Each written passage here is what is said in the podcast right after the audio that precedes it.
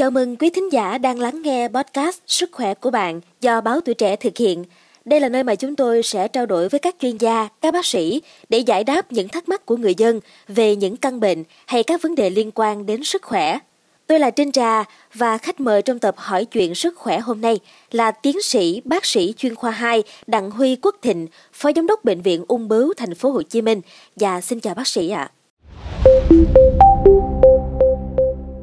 Dạ thưa bác sĩ, tại Việt Nam ước tính là có khoảng 150.000 người mắc bệnh ung thư hàng năm. Hiện à, có hơn 200.000 người đang sống với bệnh ung thư hoặc là đã chiến thắng căn bệnh này. Thì bác sĩ có thể cho biết là trong số các loại ung thư thì à, loại ung thư nào có khả năng chữa khỏi và những yếu tố nào là quyết định khả năng chữa khỏi bệnh ung thư ạ? À? À, khi nói tới bệnh ung thư thì một trong những yếu tố quan trọng nhất để uh, biết xem là loại ung thư có có thể chữa khỏi được hay không đó là phải phát hiện sớm à, phần lớn tất cả các loại ung thư nếu mà chúng ta phát hiện sớm thì cái khả năng chữa khỏi hoàn toàn cho bệnh nhân đều rất là cao ví dụ như là ung thư vú nếu mà chúng ta phát hiện ở giai đoạn sớm thì cái tỷ lệ chữa khỏi 5 năm là nó có thể lên tới 85 90%. Tương tự như vậy đối với ung thư cổ tử cung hay là ung thư đại trực tràng là những loại ung thư mà chúng ta hoàn toàn chúng ta có thể phát hiện sớm được. Và như vậy thì tỷ lệ chữa khỏi rất là cao. Và người ta thấy rằng là một cái người bệnh ung thư nếu mà sau 5 năm à, bệnh nhân vẫn ổn không có tái phát không có di căn thì người ta xem như rằng là cái khả năng để hết hẳn bệnh đó cho bệnh nhân đó rất là cao. À, ngoài ra có những cái dạng ung thư rất là đặc biệt. Ví dụ như một cái dạng mà thường gặp nhất của ung thư tuyến giáp đó là những cái loại ung thư mà thể biệt hóa tốt. Mà ví dụ như là sẽ nhiều bệnh nhân sẽ thấy đó là ung thư tuyến giáp, carcinoma tuyến giáp dạng nhú, ung thư tuyến giáp dạng nú, nhú hay là dạng nang. Thì đây là những dạng ung thư mà cái tỷ lệ chữa khỏi hẳn hoàn toàn tức là người bệnh có thể chữa xong xong rồi sau đó sống suốt đời với lại cái cái cái sức khỏe tốt chất lượng cuộc sống tốt thì đó là những loại mà chúng ta có thể chữa khỏi hoàn toàn. À, tuy nhiên chúng tôi muốn nhấn mạnh là để mà có thể chữa khỏi được bệnh ung thư thì yếu tố quan trọng hàng đầu là chúng ta phải chẩn đoán ở một cái giai đoạn rất sớm thì cái khả năng chữa khỏi nó sẽ tốt. Dạ vâng, thực tế là đã xảy ra nhiều trường hợp người bệnh có triệu chứng nhưng mà khi đến khám bác sĩ thì không phát hiện ra, khiến cho bệnh diễn biến và phát hiện ở giai đoạn muộn. Ngoài những nguyên nhân do sự chủ quan của người bệnh thì việc phát hiện ung thư trễ có phải là do khả năng chẩn đoán của bác sĩ hoặc là do sự hạn chế của thiết bị y tế không ạ? À, để có thể mà phát hiện sớm thì đòi hỏi là người bệnh đó phải có một cái ý thức trong vấn đề đi khám tầm soát, khám định kỳ thì khi khám sức khỏe tổng quát rồi khám định kỳ tầm soát bệnh ung thư thì các bác sĩ à, có những cái chuyên môn để mà có thể phát hiện ra ở giai đoạn sớm nhất. À, trong thực tế thì chúng tôi cũng gặp không ít trường hợp à, bệnh nhân à, cũng nói rằng là à, cũng có đi khám nhưng mà sao không phát hiện ra rồi tới lúc mà phát hiện ra thì bệnh nó ở vào cái giai đoạn muộn. Thì à, cái yếu tố này nó cũng có thể là nhiều lý do nhiều lý do. Ví dụ như là bệnh nhân có thể tới một cái cơ sở mà có thể là năng lực về mặt khám năng lực về mặt tầm soát của các bác sĩ ở một cái đơn vị nào đó có thể chưa đủ những cái cơ sở vật chất và nguồn lực con người để có thể tầm soát và phát hiện ra ung thư. À, cũng có thể là cũng có những trường hợp là ví dụ như cách đây 6 tháng thì đi khám nhưng mà có thể lúc đó là bệnh ung thư chưa xuất hiện. Nhưng mà rồi những khoảng thời gian sau này thì bệnh ung thư xuất hiện thì khi đó chúng ta mới phát hiện được thì chính vì vậy mà cái vai trò quan trọng là của đối với một cái người sức khỏe bình thường nếu mình muốn ý thức trong vấn đề khám phát hiện sớm thì mình phải đi khám sức khỏe tổng quát định kỳ và tới những cái cơ sở mà chúng ta thấy rằng là có đủ nguồn lực có đủ con người có đủ trang thiết bị để có thể làm những xét nghiệm cần thiết để khám phát hiện sớm bệnh ung thư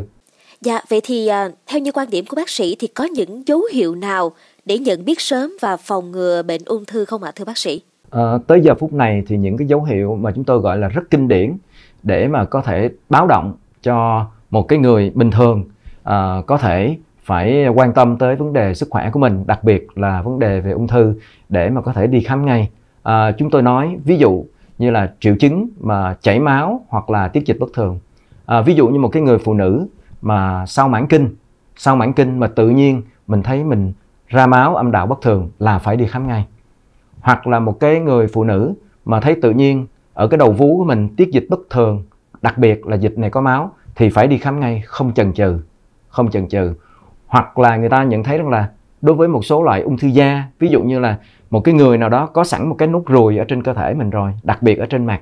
Nhưng mà tự nhiên bây giờ thấy một cái nốt ruồi đó, nó thay đổi tính chất đi. Ví dụ như là nó ngứa, ví dụ như nó lớn dần, hoặc là ví dụ như nó loét ra là phải đi khám ngay. Tại vì đây là những cái dấu hiệu báo động của sự thay đổi tính chất của một cái nốt ruồi trước đây là lành tính nhưng mà bây giờ chuyển thành ác tính. Hoặc là người ta nói rằng là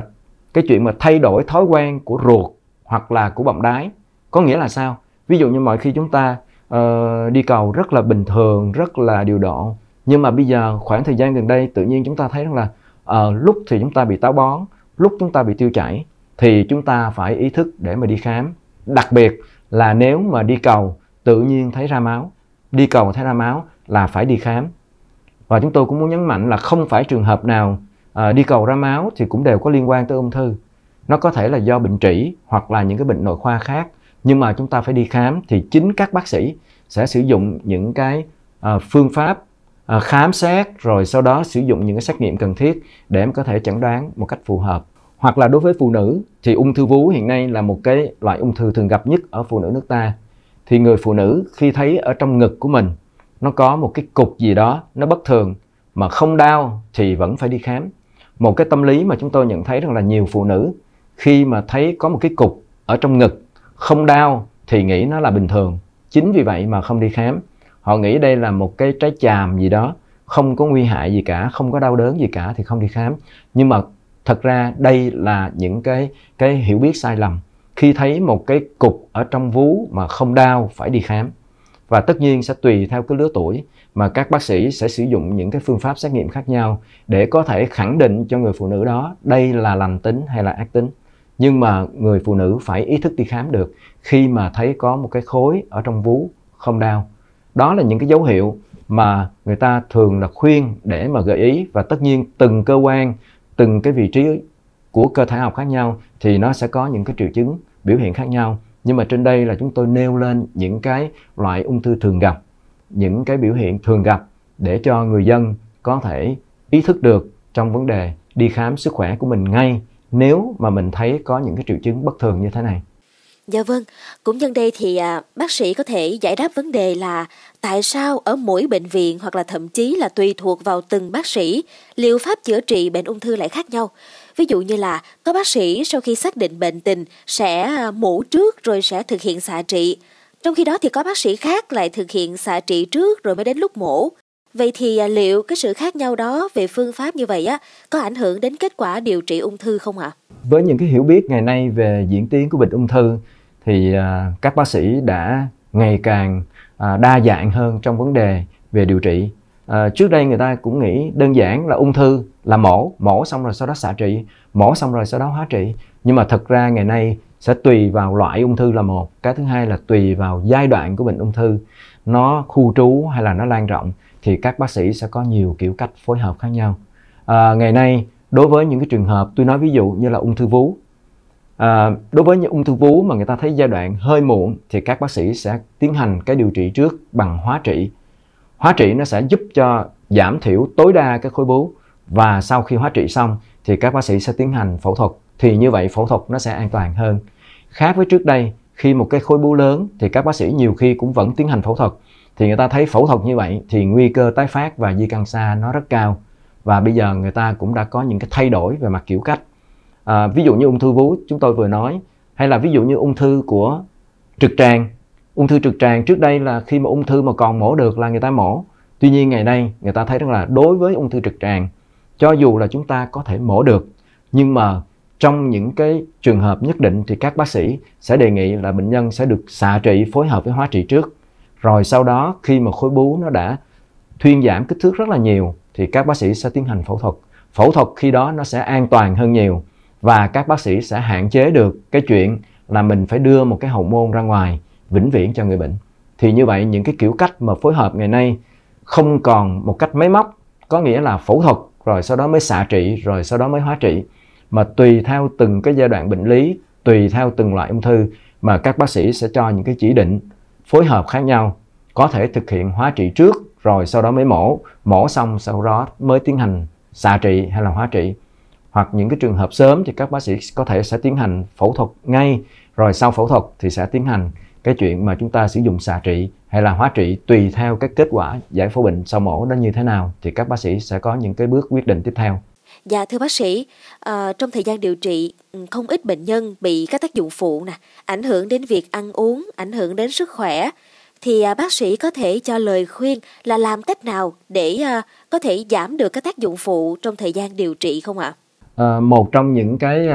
điều trị bệnh ung thư, ngay cả phẫu thuật, ngay cả hóa trị hay là xạ trị đều có thể đem lại những cái tác dụng phụ không mong muốn cho người bệnh.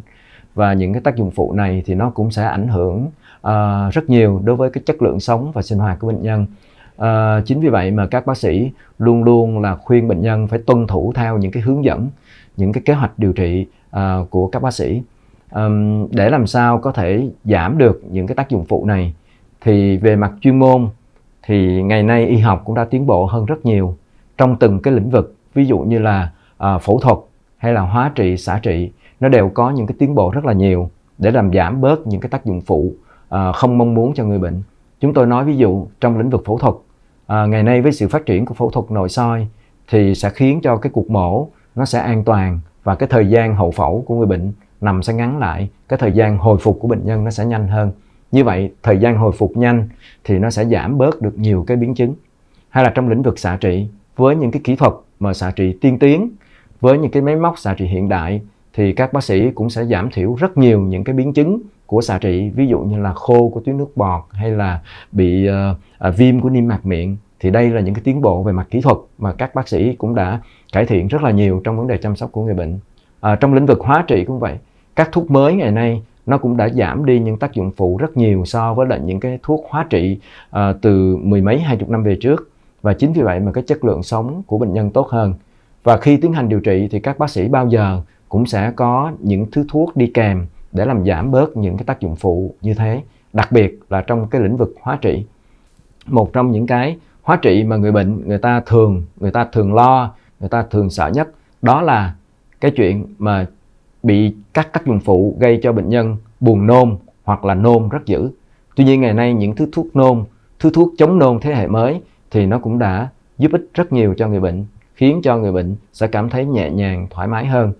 Còn những cái tác dụng phụ khác ví dụ như là những cái tác dụng phụ mà đặc biệt của hóa trị làm cho giảm sút những cái tế bào máu rất nhiều trong suốt quá trình à, hóa trị thì các bác sĩ cũng đã có những cái kế hoạch dự phòng để có những thứ thuốc để chích sẵn trước khi mà những cái tế bào máu này nó giảm. Hoặc khi nó đã giảm rồi thì cũng sẽ có những thứ thuốc để chích vào và nó sẽ giúp cho tăng những cái tế bào máu nó lên do vậy thì điều trị ung thư thì nó sẽ luôn luôn phải đối mặt với những cái tác dụng phụ. Tuy nhiên, những cái tác dụng phụ này hiện nay thì cũng đã được các bác sĩ về mặt chuyên môn kiểm soát được rất là nhiều. Về phía người bệnh thì người bệnh cần thiết phải tuân thủ theo các hướng dẫn của các bác sĩ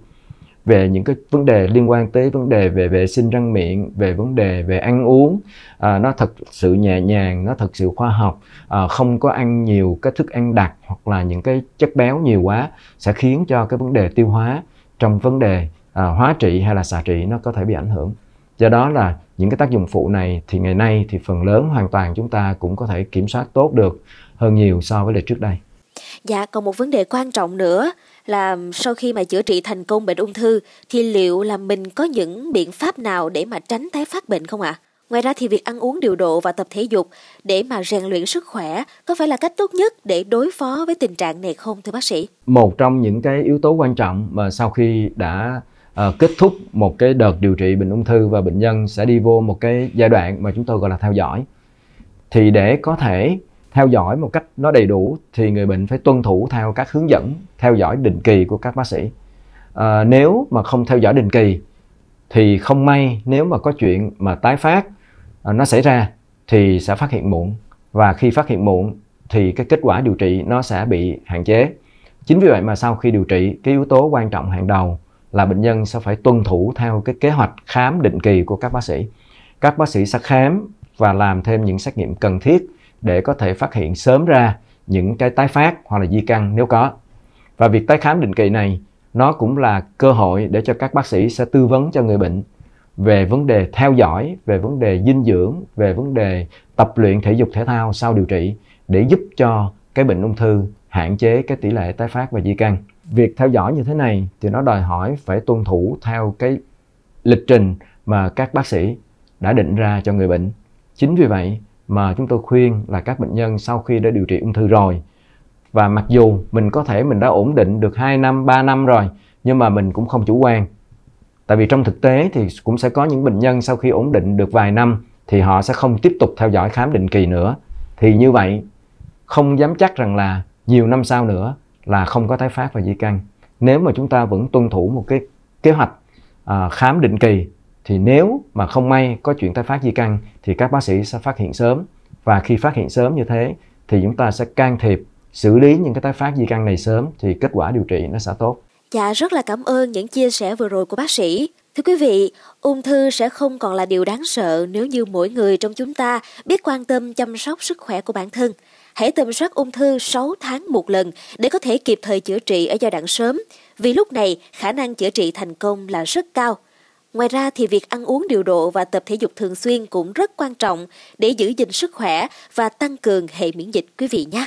Một lần nữa thì Trinh Trà xin chân thành cảm ơn sự có mặt của tiến sĩ bác sĩ chuyên khoa 2 Đặng Huy Quốc Thịnh, Phó Giám đốc Bệnh viện Ung bướu Thành phố Hồ Chí Minh trong số Sức khỏe ngày hôm nay. Cảm ơn quý vị và các bạn đã lắng nghe số podcast này. Đừng quên theo dõi để tiếp tục đồng hành cùng podcast Báo Tuổi Trẻ trong những tập phát sóng lần sau. Xin chào tạm biệt và hẹn gặp lại.